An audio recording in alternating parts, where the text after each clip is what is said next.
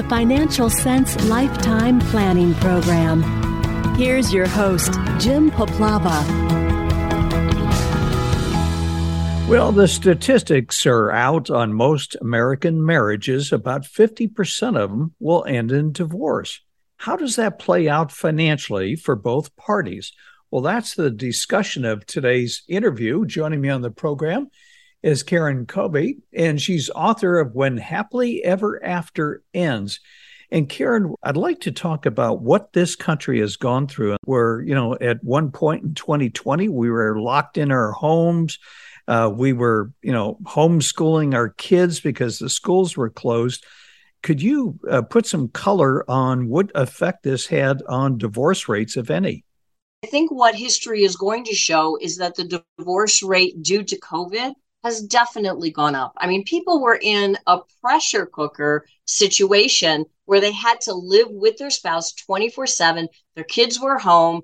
Their kids had to be homeschooled. Everything, the whole world was in chaos to a certain level. And that if your marriage was already on the rocks to begin with, that probably didn't help. So a lot more people were getting divorced once some of the restrictions were lifted. And what about uh, what we're seeing now over the last year? We've seen, I mean, it's hard to believe the last year you could have got mortgage rates in the upper two percent level. Now they're at seven. The stock market is down twenty to thirty percent. Uh, what about the financial impact that we've seen with the market on marriages? It's so interesting because that tends to have the opposite effect on the divorce rate. Not that it makes marriages any happier. I mean, statistically speaking, money problems are one of the biggest things. Money problems and infidelity are one of the biggest causes of divorce, right? So the fact that the stock market is tanking and that interest rates are, are going up isn't making people any happier, but it is causing some people to pause and say, can I afford to get divorced right now? Is this a good idea for me to get divorced when, you know, our I R As, our retirement accounts are down? I don't know if I can refinance the house. It becomes an issue. And I've been in this business long enough. I, I hate to date myself, but I, I was here in two thousand eight when the housing market tanked and the stock market took a hit and people were too scared to get divorced. But for what's interesting is depending on your situation, now could be the worst time to get divorced or the best time to get divorced. Just depends on your finances. I want to talk about a change that affected divorces, and that was the Trump tax bill that affected alimony. I wonder if we could just revisit that for a moment. Sure. And uh, bring us up to date of where that stands and how that's impacting divorce settlements.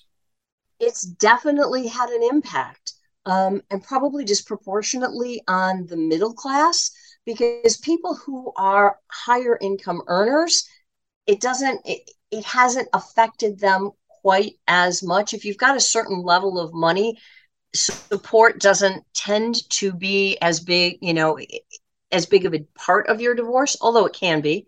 Um, but what's happened is that since the person who pays support now also has to pay the taxes on support, it makes it less attractive to pay support. Not that anybody ever wanted to pay their ex-spouse to support them for years after the divorce. Like, let's just put that out there. Nobody ever wanted to do that. However, um, if that's part of what the law is, and it has been for a very long time, who pays the taxes on that money can make a very big difference on how much money the person pays and how much money the other person gets. And what's happened is a lot of laws across the country have had to be rejiggered to figure out, okay, now that alimony isn't tax deductible to the payer, how do we rearrange the percentages and the numbers and what have you so that one person doesn't get a windfall and the other one gets, you know, a big hit? And has there been any attempt to change that because of the disruption it caused? Not that I know of. I mean, there might be things happening on Capitol Hill behind the scenes that I know it's hard to believe, but that I'm not privy to. But nothing has come out at all. And it's it's up to the states. Divorce typically tends to be governed by state law, but taxes are federal, right? The if at least the federal taxes are governed by federal law. And so this was a federal law change, and it applies across the country. So as far as I know, nobody's trying to bring that back, although it, it's really too bad because it made divorces easier to settle. So let's talk about something else that we see. You wrote an article, Technology and Divorce, Don't Let Technology Be Used Against You. And one of the things that uh, we were involved in, I was assisting a client go through a divorce. I had worked with her attorney, and I said, you need to do a background search and property search on assets because her former husband traveled a lot. And what we came up with is that she found out she owned, uh, or their marriage between them, they had two condos in Florida that I guess he forged her signature and, and she never knew about. So let's talk about technology and how that can impact a divorce. Technology can have a huge impact today. And there's two, um, I'll call it categories of technology. One is the technology that, like the mistakes that happen because you don't know what you're doing or not paying attention. So into this category falls things like you didn't change your passwords and your spouse has been reading your email for the last six months while your divorce is pending. That's a fixable mistake. Um, and it should, it's something that every divorcing person should do sooner rather than later. On the other hand, um, you've got the, the technology like the spyware, the cyber stalking, the cyber spying that happens in a certain category of people with a certain group of people. That's a whole different animal, but that's also something you have to be aware of too, because if your spouse seems to know where you are all the time and you don't know how that's happened, technology can be used to spy on us all. We all know it on some level, but we don't think about it. Well, when you're going through a divorce, if funny things keep happening, unexplained coincidences, your spouse just shows up somewhere or seems to know what you have in your bank account or what you're doing or who you're talking to, you know, you don't want to be paranoid, but it is cause for concern. And it's something that should make your ears perk up and, and have you think, huh, maybe I should have somebody take a look at what's in my computer. Is there spyware in there? Is there a tracking device in my car? Is my cell phone G P S turned on so that my spouse can track me? All of those things happen. Yeah, because we recently had a case where this woman's husband, uh, she had a tracking device on his car, so she knew exactly where he was. So is that because you have a phone, or is it because you have to put something in a car? Can you also do the same thing with tracking on a phone? Yep. Uh, I mean, uh, it's it's amazing the stuff that they have out there today. Yeah, it it is amazing. And I don't pretend to be a technology expert, but I've seen some really crazy things. And so the the questions that you need to ask yourself, if, if you're worried about that kind of thing, you need to start asking yourself, number one, are there, does my spouse know more than there's than he or she should know? Like then that there was any way they could know without using technology. You start looking at all of your devices because they can all be implicated and affected. You need to ask yourself, is your spouse technologically savvy? I mean, just because he or she is doesn't mean that they will use technology against you. But if they have the ability to do that and it's something they're comfortable with, it just kind of makes it a little bit more likely that that's the direction that they're going to go in. Whereas if your spouse doesn't even know how to text message, okay, the, the chances that they did something wonky on your computer with spyware are probably, you know, it's probably less likely. And let's say you're in a situation, the marriage is failing, you're thinking of getting a divorce, mutual agreement. What about an amicable settlement? How do you get to that point rather than duking it out or fighting, like, for example, the you know, Brad Pitt and Angelina Jolie? I think that divorce is still ongoing. I think it is. And it's the, it's just crazy. They are still fighting after years. And I have to tell you, this is another way that COVID has impacted divorces across the country right now, is that it's made the court systems, which were never speedy to begin with, even slower. So if you're fighting, it's going to take you even longer to get through your divorce, which isn't good news, right? So that's why having an amicable divorce makes even more sense now than it ever did before. But to get to that point of having an amicable divorce, it doesn't just happen. I can't begin to tell you the number of people who have called me up or, you know, contacted me and said, hey, I want an amicable divorce. Everything is, my spouse is going to go along with it. Everything is going to be fine. And then it turns into a complete nightmare, right? So you have to differentiate between what I call magical thinking, like, oh yeah, everything's going to be fine, and something that's based in reality. And if you want an amicable divorce that's based in reality, you need to be educated about how this process works. You need to be prepared and you need to make a plan, because it's like anything else in life. If you don't make a plan, you are not as likely to get to wherever it is that you want to be at the end of your divorce than you are if you do have a plan. So planning, preparation, education all make a huge difference in whether you end up at the end of your divorce where you want to be or just wherever the wind took you. We work a lot in retirement where either you've had a divorce or, let's say, one spouse ends up being the survivor. So they get remarried where, let's say, the new spouse also has a family and children, and you have separate net worths. How do you handle that in case, let's say, that second marriage doesn't work? People who are thinking about a second marriage, whether it's because their first marriage ended in death or divorce, it is so, so, so important to have a prenuptial agreement. I mean, period, full stop. I don't care that it's not romantic. It's realistic. And it's not about you and thinking that your marriage is, you know, thinking your marriage is going to fail before it even started. That's not the point. The truth is every marriage ends. Everyone. It's going to either end in death or divorce, and a prenuptial agreement addresses both of those circumstances. So if one spouse, let's, you know, predeceases the other one, one spouse dies first, then whoever is left, if both spouses had children from prior marriages, you don't want your spouse to end up in a big financial fight with your children from your first marriage, and then, you know, the whole family blows up. It can be a huge mess. So you want to have a prenuptial agreement that sets out really clearly what's going to happen if your marriage ends in divorce and if your marriage ends in death, so that everybody is taken care of, including kids from your prior marriages and any kids that you and your new spouse might have together. We have a situation, a young computer tech entrepreneur, uh, his company got bought out. He got a lot of money. He had already gotten divorced. He's got a couple of years left in the settlement, but he's dating a woman that's much younger than him.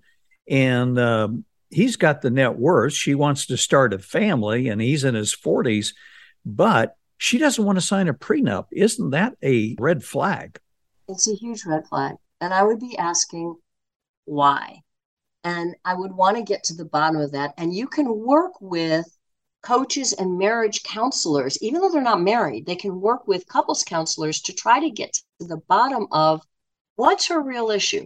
Is her real issue, number one, that she just doesn't understand what it's about, and a little bit of an education would help her be more comfortable moving forward? That's one situation. Or is there something else that's underneath this? Like she just doesn't think it's romantic. Okay, then you got a belief problem and you got to dig into that. Or is that, or is it that she just doesn't want to take the risk of having a prenup there if, you know, if they get divorced down the road and she's a, I mean, I hate to say it, but a little bit of a gold digger.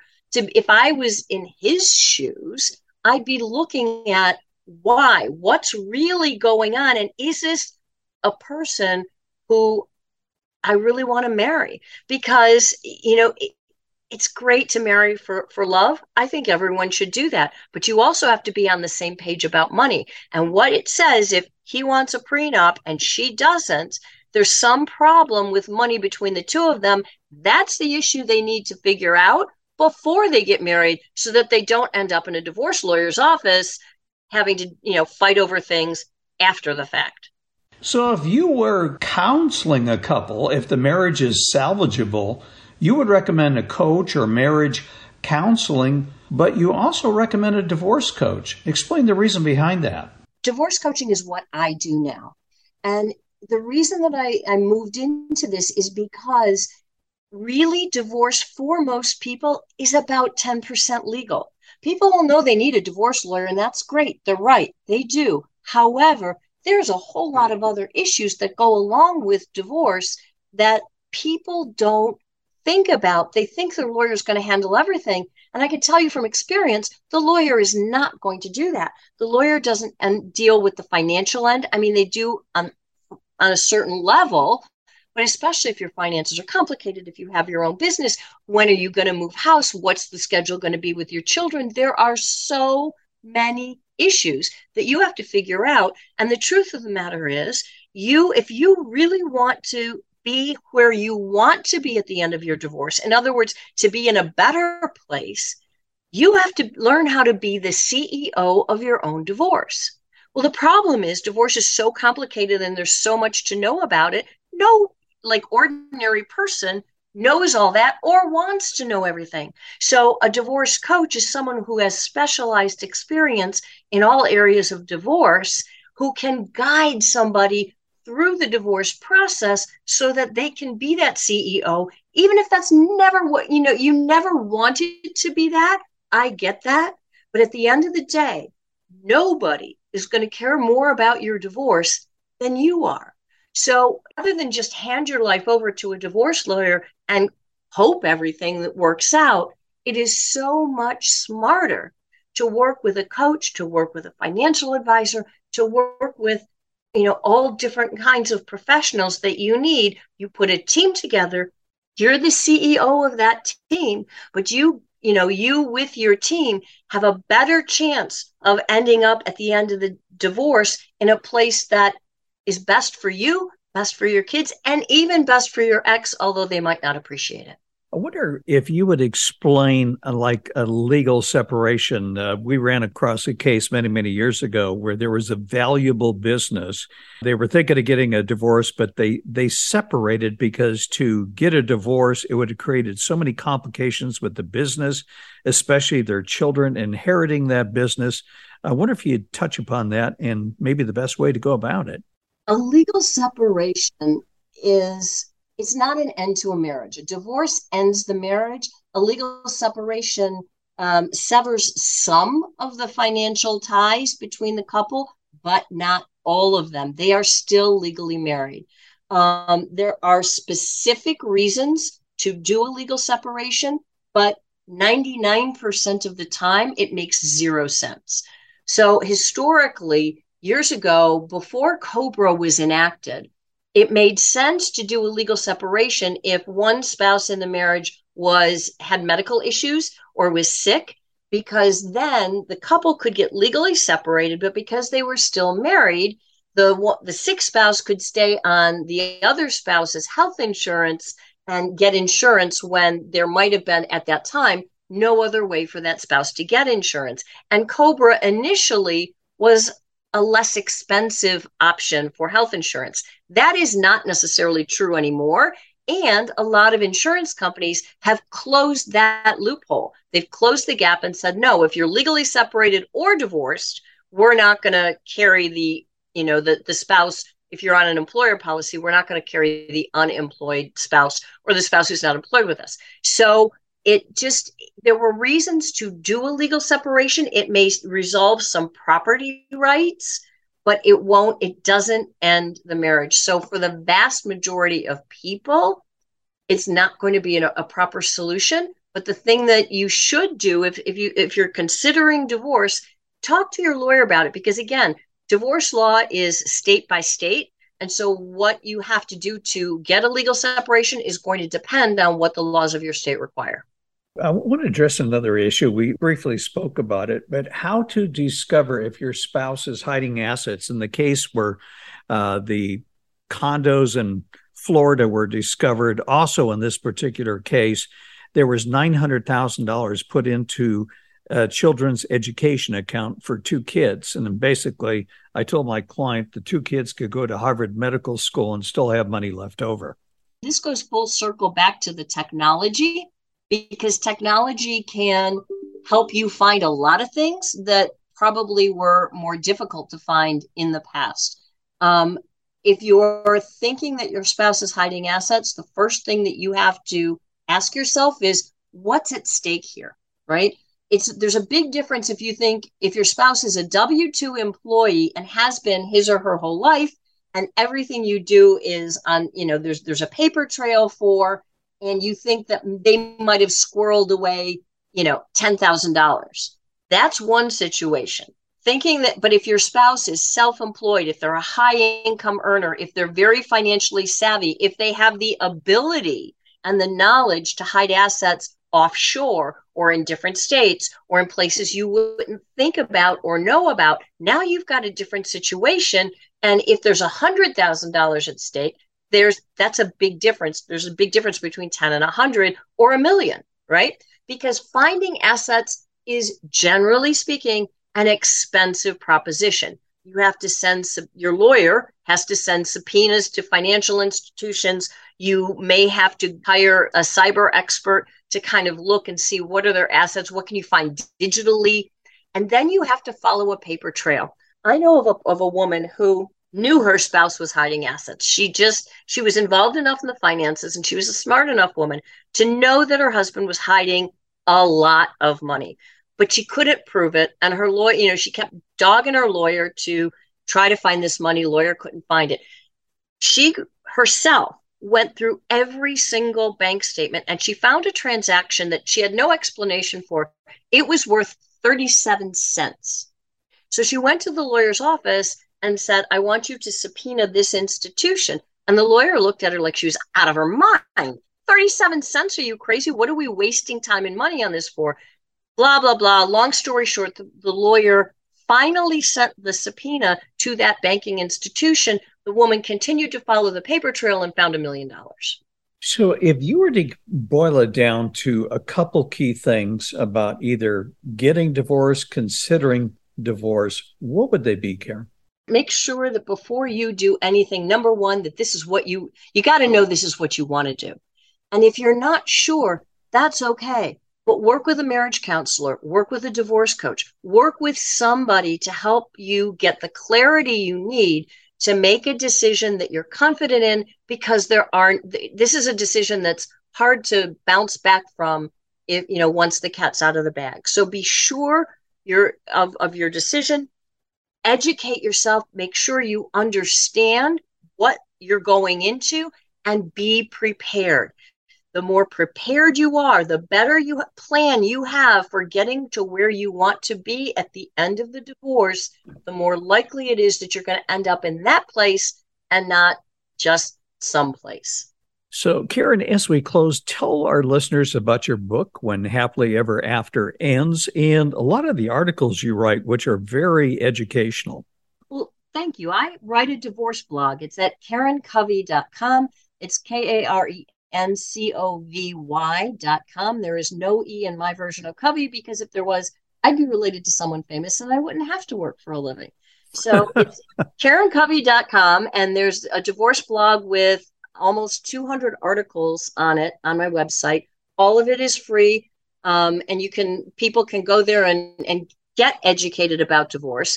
My book is When Happily Ever After Ends, How to Survive Your Divorce Emotionally, Financially, and Legally. It is in its second edition. It is available on Amazon to anyone who cares to look. And of course, I highly recommend that as well. All right. Well, I do too. Karen, thanks so much for joining us on the program. All the best. And I hope to talk to you again in the future. Thank you. I would love to be a guest again. It's It's been lovely. Thank you.